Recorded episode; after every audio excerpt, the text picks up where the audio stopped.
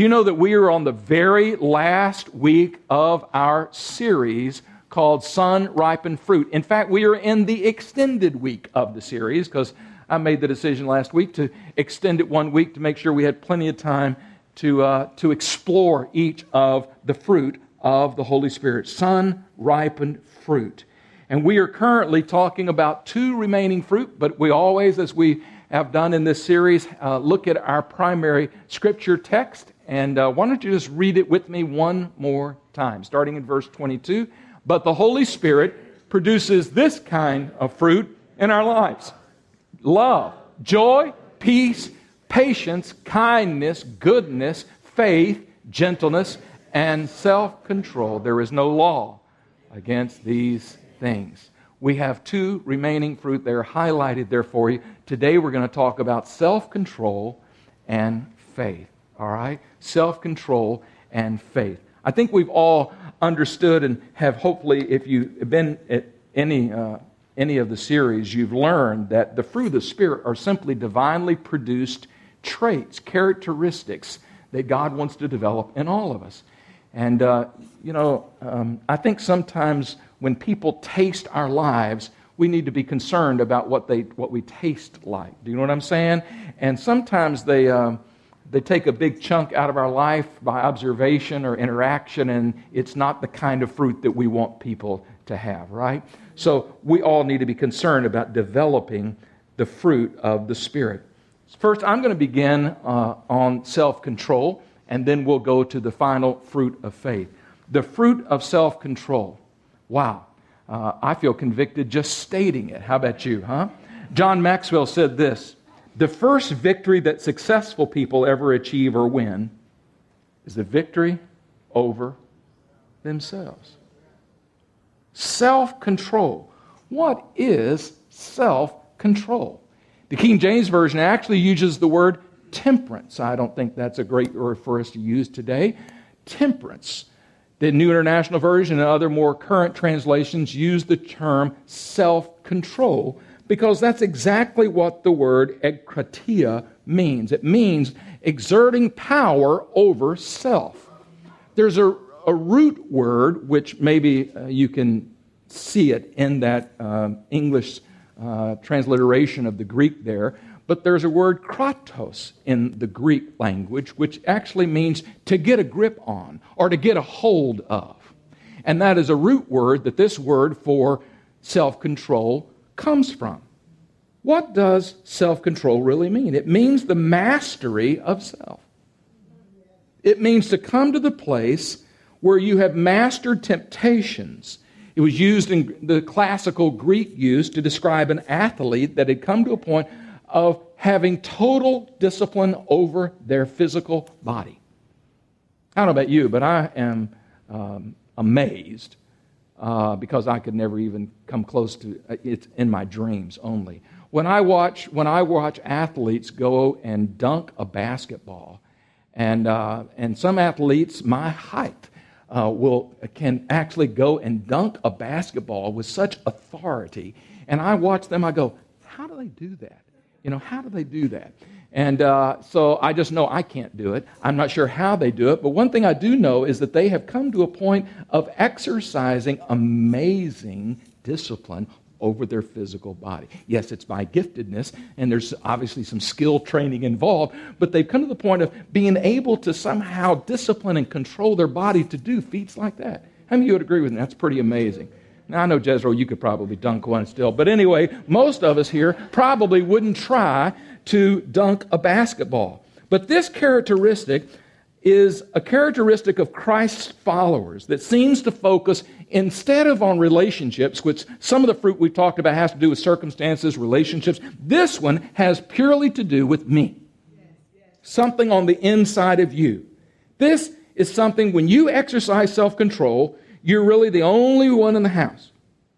And sometimes, maybe even in those hidden private moments when no one else is looking, is when we are best able to know how much self control we really have. To be self controlled is not to live into bondage, not live in bondage to any desire. Anything that is an appetite of the flesh It includes discipline in your body, it includes discipline and self control over behavior, over words. My body should be a good servant, and it is a good servant when we discipline it, but it is also a miserable master. Have you found that out? That our body can be a miserable master. While self control is a really, really good translation, I think, of this particular word, it is sometimes a bit deceiving because we know this. We can't, any of us, really control ourselves to this degree. So we have to understand that when we speak about the idea of self control, it has to do with the fact that it is only through the Holy Spirit. Remember, this is spiritual fruit. It is only through the power of the Spirit that we're able to develop that kind of discipline and self control. There's a couple of scriptures that are, I think, just hit this really hard. And uh, these are great scriptures. Uh, Proverbs chapter 25 and verse 28 says, Like a city whose walls are broken through is a person who lacks self control. Now, I don't know if we can relate to this this much today, but in these days, Bible days, ancient days, a city's strength was determined by her walls, by her fortifications. And a city's ability to be successful and sustainable was totally tied to what kind of walls and safeguarding that she had around her. And so, with that in mind, look at this scripture. Like a city, if you lack self control, let me reframe it. If we lack the fruit of self control, we are like a city whose walls have come down, whose walls have a hole in them. There's an interesting scripture in the Song of Solomon says the foxes sneak in through the holes in the wall. A lot of times we have foxes in our lives that steal and rob from our vineyards because we have allowed a hole in the wall. Because the wall has come down in some area of our life. In other words, we have not exerted the kind of self control that we should. And let me tell you, you show me someone whose life is a wreck, and I'll show you someone who doesn't have much self control. The lack of self control, remember, generated by the Holy Spirit, is someone who's usually headed for trouble. Those lives are marked by excess, extremes, always going beyond the healthy boundaries that we all should pay attention to. This is amazing. This is one of my favorite scriptures in Titus, Titus chapter 2. Look here, these two verses. For the grace of God has appeared. Aren't y'all glad the grace of God has appeared? For the grace of God has appeared that offers salvation to all people. I love this verse. It has offered salvation to all people. It teaches us, by the way, quick pause. The word there in the original language for teach is the word gymnaso in the Greek, which we get the word gymnasium from. So literally it means discipline. Discipline as if you're an athlete in a gym. Okay? So listen to this. The grace, what, what disciplines us? The grace. The grace of God, if you allow it to, will discipline you to do what? To say no. Can everybody just say no? Y'all remember that phrase, just say no? It was kind of, I know that dates me, but anyway, just say no. Listen, in your own power and strength, you can't just say no to everything you need to say no to. But a person who is controlled by the Holy Spirit exhibits the ability to say no. No to what? Disciplines us to say no to ungodliness, worldly passions, and to live, this is the word right here, ekrates, self controlled, upright, and godly lives in this present age. How many of you know in this present age and culture, it's hard sometimes to say no to the stuff we ought to say no to? Anybody who's alive and breathing and honest will admit to that. So, wonderful scriptures that we can use to understand self control. Um, I come from a part of Texas that um, uh, originally one of the things that that part of the state likes to boast about was being the home about probably about 40 miles 50 miles from my hometown uh, was the home and the birthplace of lyndon b johnson former u.s president so around that, those parts, everybody was very, very proud when LBJ was president. And uh, during his term as president, Uh, Lyndon Johnson, at a certain time, was said to have been a little bit porky, a little bit overweight. And one day, uh, LBJ's wife, as only Lady Bird could do, challenged him with this blunt assertion.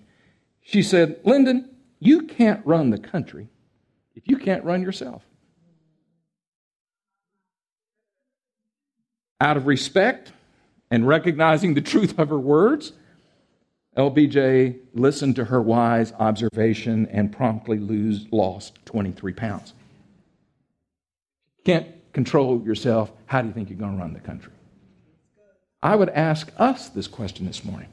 If we can't control ourselves, how are we going to run a family?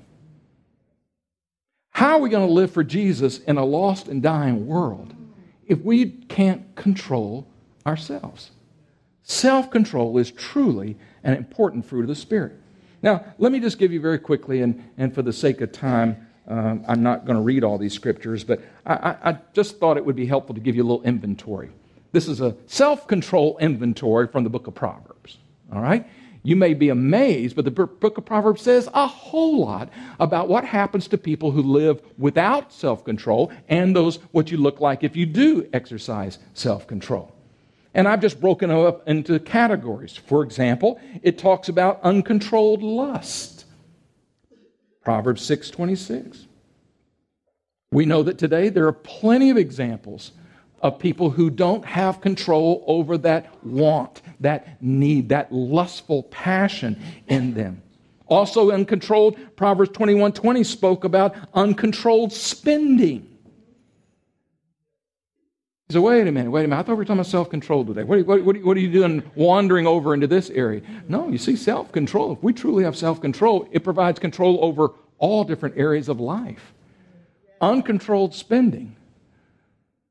Proverbs 21 20 says, In the house of the wise are the stores of choice food and oil, but a foolish man devours all that he has. A foolish man doesn't have the wisdom or the boundaries or the control to save money speaks also of uncontrolled ambitions. Uncontrolled ambitions. Proverbs 23 4 says, Don't wear yourself out to get rich. Have the wisdom to show restraint. It's talking about this drive that many people have. I've got to get this and get this, and, and I've got to get to this position and get this promotion. show restraint. That's the result of this fruit. It also speaks about uncontrolled eating. Repeatedly throughout Proverbs, and I, I did because I didn't want you to feel really bad today. I didn't list them all here for you. But repeatedly, Proverbs gives us the wisdom about uncontrolled eating and drinking. Basically, the message is Are you controlling yourself?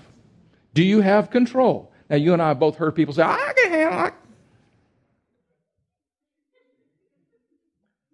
Uncontrollable eating, drinking is sinful. And the fruit that God wants to get, develop is what? Self control. If we have self control, then that will show up in every different area, like we're speaking about. Uncontrolled this, uncontrolled that, one more uncontrollable anger. Uncontrolled anger. Proverbs 29 11 says, A fool gives full vent to his anger, but a wise man keeps himself under control. You know how important it is to keep anger, emotion in check? We've all had times where something's got out of control. And I think I don't need to tell you that the result is usually damage in one way or the other. Without digressing too much, I'll just tell you I have a very close friend who was a pastor, a successful pastor of a growing church. And um, he was on the, he had, let's just say it this way, he had violated a number of boundaries in his personal life. And the result was he didn't have uh, uh, the fruit of self control in great uh, amount at that time. He was driving in his car from one city to the next. One of his associate pastors was in the car with him. And I mean, he had been running on you know, up to here on overload for months and months and months. And we talked about it actually. He said, Oh, it'll be all right, it'll be all right. And in that car that day, the associate said something that just lit his fuse the wrong way. He pulled his car over and he hit him with his fist. He hit him. I mean, it didn't wound him, but he hit him out of uncontrollable emotion and that anger. After he did it, he just broke down, started crying. The senior pastor did, because he realized. Any of y'all ever done that? It's like something you show some burst of uncontrollable emotion, and then you go, "Oh man, what am I doing?" And he's just started apologizing. He said, You got to forgive me, man. I'm so, so sorry. I, I, I, just don't know what to do. The associate said, Oh, don't worry about it. It's all right, Pastor. We all have our weak moments. You know, don't worry about it. He says, No. He said, I, I need to let I need to let our elders know because I'm accountable to them. They, they need to know this. You're one of my staff pastors. Oh, look, Pastor, I promise I'll never tell anybody. Senior pastor went home. He did call some of his leaders and confessed to them what he had done. Within 48 hours, the associate pastor had filed a lawsuit, called the newspaper, and it hit the front pages of the paper within three days. The devastating result of that one uncontrollable outburst was a church that was in the thousands that was split multiple times. It literally pushed and ruined the ministry of a good, gifted man of God. It pushed him out. And he actually went into a seven year emotional tailspin because of it. I'm glad to say now he's, he's permanently out of those kinds of ministry roles, but he's walking with God again. But my point is look at the devastation from, from one incident. Do you realize it doesn't take much these days? That happened 15 years ago. Can you imagine today with social media being what it is? Let me just tell you a city, when your walls are broken down, you're vulnerable. It's not a pretty picture we all need to take a self control inventory. May I just give you some suggestions very quickly before we go to faith, and that'll be a whole lot more enjoyable to talk about. All right. The first thing in developing self control is you have to remember this all goes back to yielding, just like all the fruit, yielding to the work of the Spirit in your life. Not to your flesh, not to the old nature, all that stuff, but yielding to the right influence. Secondly, I want to give you four quick starters. I just call them starters for developing self control. Number one, start right. Dwight L. Moody, the great evangelist of earlier century, was asked one day, he said, Of all the people you've come in contact with, Dr. Moody, who gives you the most trouble? They were thinking he was going to list one of his enemies. He said, To be honest with you, he said, D.L. Moody, myself. I'm have the most trouble with myself. You have to choose daily to acknowledge where the problem is. Start right, and where you start is with yourself. Number two is start early. Self discipline is usually something that begins early in life. It's never too late to start working on it and letting the Spirit develop this fruit. But I'll tell you what, it would work a whole lot better if the way we raise our children would be to help them to learn some self control. Parents, grandparents, earlier the better. I consider self control and self discipline to be one of the most important parts of a person's character. It'll either give them success and help them reach their potential, or it could, if not there, destroy their lives. So I would encourage you start early. Number 3 start small. Did you know that what you're going to be tomorrow you are becoming today? I'll say it again. What you are going to be tomorrow, you are becoming today. It is essential to begin developing self control in a small way today. If you look at the big picture, say, oh, I don't know if I could ever be fully self control. Oh, God, I just don't know how I can do that. Just start small. Sometimes we want to, you know, in the old illustration of the old joke about how to eat an elephant, just one bite at a time, one small bite at a time. How do you tackle the big issues of life? Start small. Set reachable, small, tangible, reachable goals. How do you become a spiritual giant? Just one day at a time. Start out by praying.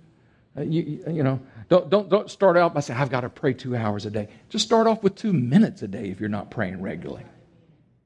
Just start out, start somewhere. Start small. How do you build a great marriage? It's not by just expecting some huge breakthrough one day that's just going to happen to your marriage. Start now. Small, bite sized decisions. And finally, start being accountable. Start being accountable. And all of us need to have those that are accountability partners that are willing to ask you the hard, tough questions when you don't want to hear, and that you can check in with regularly. All right. Self control. How many of you agree that's a, that's a desirable fruit of the Spirit? Would you agree with that? All right, let's quickly talk about the fruit of faith. I only have a little bit of time, but I do want to just touch on this very quickly. In 2 Thessalonians chapter 1 and verse 3 says this. We'll, we'll turn to some of the scriptures in just a moment. Listen to this one. And writing to the church at Thessalonica, Paul said, We ought to always thank God for you, brothers and sisters, and rightly so, because your faith is growing more and more. Did you know there's three kinds of faith? This is a really quick overview. All right. First of all, there's saving faith. That's the faith that Ephesians chapter 2 speaks about. It says you're saved by faith, not by works, right? By grace through faith. So there is saving faith. But beyond saving faith, there's also two other kinds of faith there is the gift of faith, and there is the fruit of faith. The gift of faith is a special supernatural impartation by the Holy Spirit that can come into someone's life, flow through them at a moment that turns them into Superman, an avenger, in a second. It's a gift of faith because with faith, nothing's impossible. You can do anything if you have sufficient faith.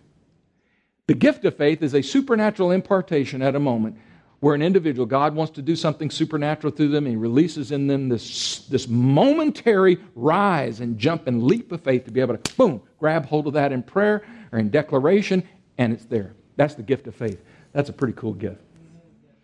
That's not what we're talking about today. We're talking about the fruit of faith. And the fruit of faith is something that grows. Remember, we said fruit grows, it's developed. Romans chapter 12, verse 3 says, To each of us has been given the measure of faith. Here's how it works when you come to Jesus, and the Spirit of God comes to dwell on the inside of you, He brings with Him, along with all the other fruit of the Spirit, faith in seed form. The seed of faith is planted on the inside of you.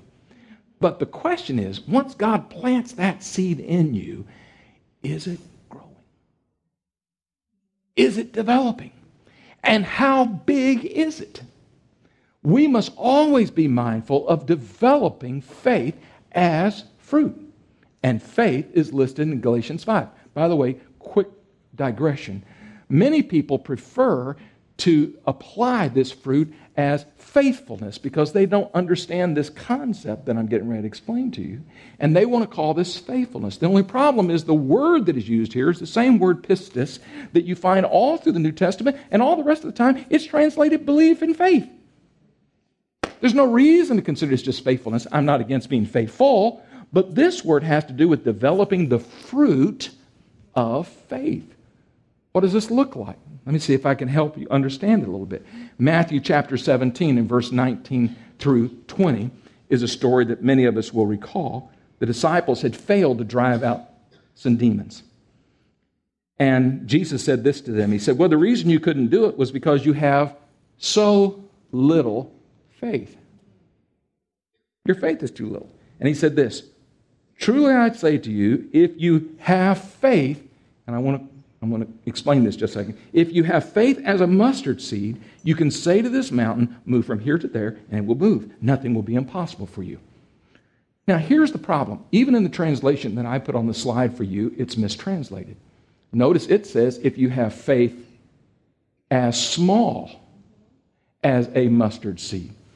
In the original language, it simply says, and by the way, the King James gets it right, it simply says, if you have faith as a mustard seed, you'll be able to say to this mountain, be removed. In other words, if you have faith as a mustard seed, nothing will be impossible to you.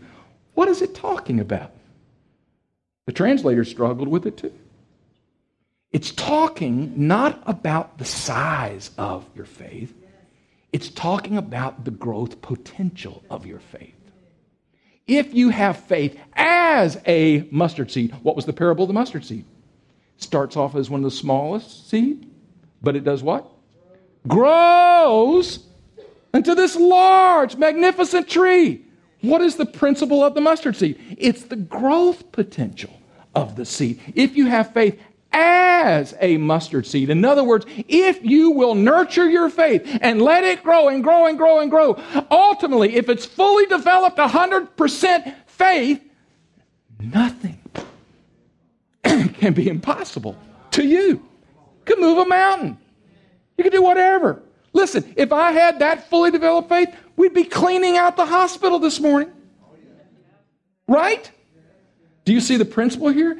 If you have that kind of faith, nothing will be impossible for you. It's not talking about the size at the time, it's talking about the growth potential.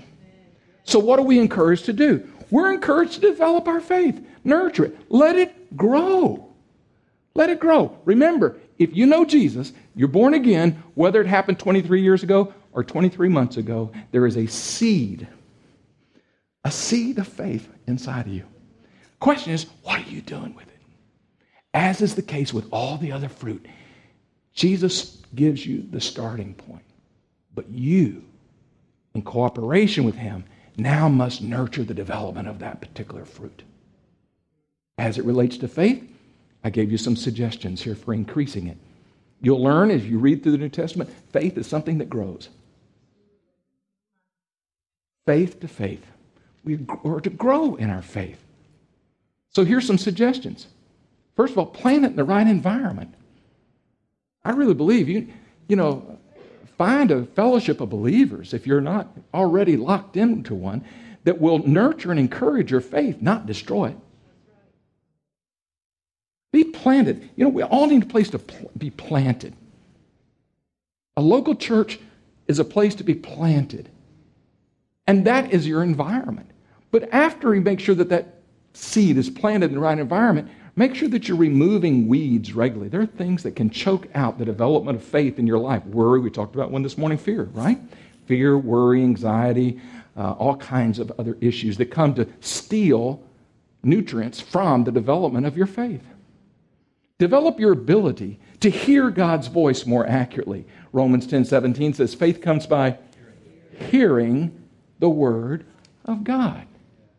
But some of us aren't hearing the Word of God consistently. But let me tell you something. When you learn and regularly practice hearing the Word of God, the moment you hear, it does something to your faith. You hear, faith increases. You hear, faith increases. Faith comes by hearing the Rhema Word of God. And lastly, use your faith. It's just like a muscle. You let it sit long enough, it'll atrophy. This is where that adage, which I don't generally like, but in this case is true use it or lose it. In other words, it's a seed. It starts off down here. Let's just say it's a nickel, okay, on a scale of a dollar. You'll always have that nickel. But to be honest with you, you're not going to move a lot of mountains with a nickel's worth of faith.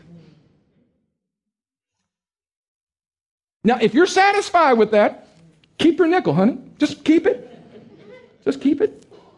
Take good care of it. Hide it. But if you really want to be used of God and you want to do extraordinary things for the kingdom of God, grow it. Grow it.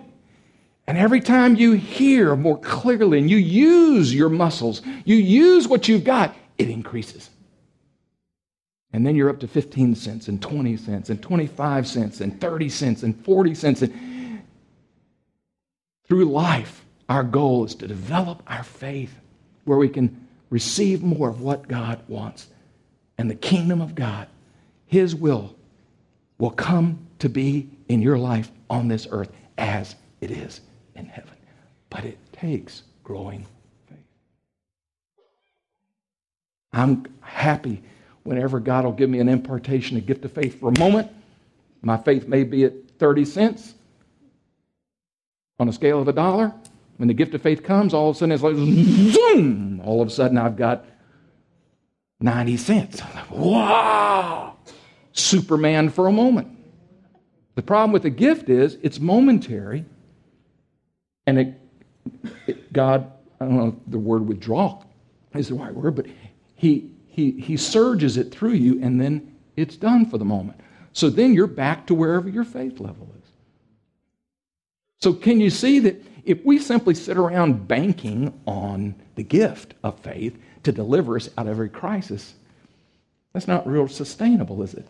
But if we'll grow our faith, and we'll just grow it and grow it and grow it and grow it, we'll receive the same commendation that the Thessalonians did when he commended them for increasing and growing their faith. These are the last two fruit of the Spirit that we're dealing with. And I think you will agree, they're all S O N, son ripened. Only He can develop and ripen the fruit. But it takes our cooperation. Amen? Would you stand with me in prayer, please, as our prayer teams come forth?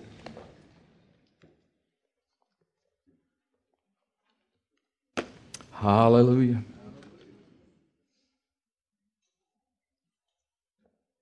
How many of you today have been encouraged to develop more self control? Raise your hand. Me too. Me too. How many of you today are encouraged to grow your faith more? Raise your hand. Ah, me too. We want to pray together today. Just thank the Lord as we close. God's so good. Lord, we confess our total dependence and reliance upon you. We need you.